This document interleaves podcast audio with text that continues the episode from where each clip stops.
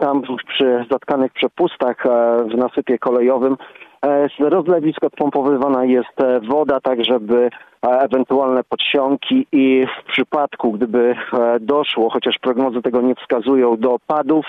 zrobić sobie dodatkowy bufor, aby woda nie podeszła pod zabudowania się tam znajdujące.